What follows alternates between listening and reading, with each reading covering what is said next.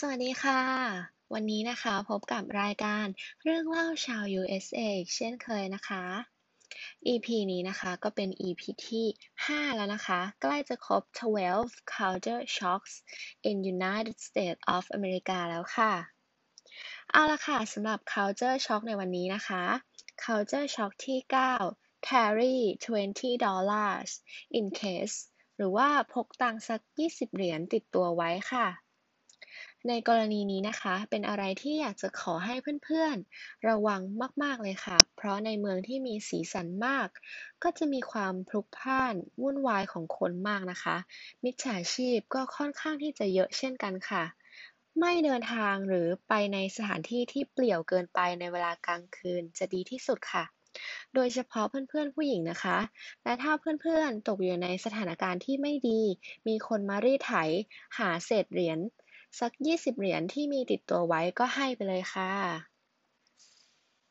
เอาละค่ะ ต่อไปนะคะ culture shock ที่ 10 pets are equal to human หรือว่าสัตว์เลี้ยงมีความเท่าเทียมเหมือนมนุษย์นะคะ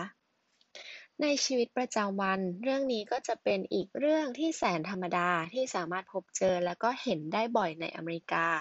นั่นก็คือเสรีภาพของสัตว์เลี้ยงที่ได้รับการเลี้ยงดู เหมือนเป็นเพื่อนหรือเป็นลูกเลยนะคะ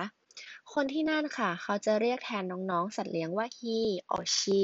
แบบที่เรียกแทนคนเลยนะคะ ไม่เรียกว่า it ค่ะ โดยเฉพาะน้องหมานะคะที่เจ้าของจะรักแล้วก็ดูแลดีสุดๆ จนคนเนี่ยอาจจะอิจฉาได้เลยค่ะ ถูกใจทาสหมาแบบราพันเซลเลย เป็นยังไงกันบ้างคะสำหรับ culture shock ในวันนี้ชอบไหมคะ ถ้าชอบเนี่ยก็อย่าลืมติดตาม EP หน้านะคะ ขอกระซิบว่าตอนหน้าเนี่ย ตอนสุดท้ายแล้วนะ